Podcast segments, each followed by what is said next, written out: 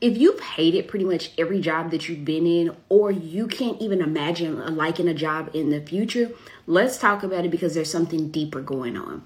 So, when we think about when you're in this place where you go, I just have bills, that's it, that's all, right?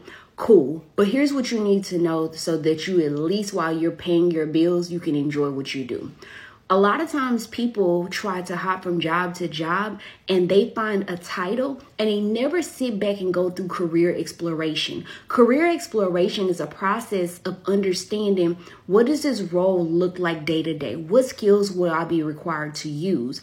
And then you need to take some time to reflect and understand in all of the jobs I've had, create a list of all the jobs you've had and the things you hated doing, the tasks. What are the things you enjoyed? Stop going after popular titles and start going after roles by skill that you're actually good at, that you actually enjoy doing, and try to find a role that's 80 to 100% if you can of doing that one thing that you like versus keep applying for popular job titles and finding out that 90% of the job is using the one skill that you hate. Bye, you guys. Short Cast Club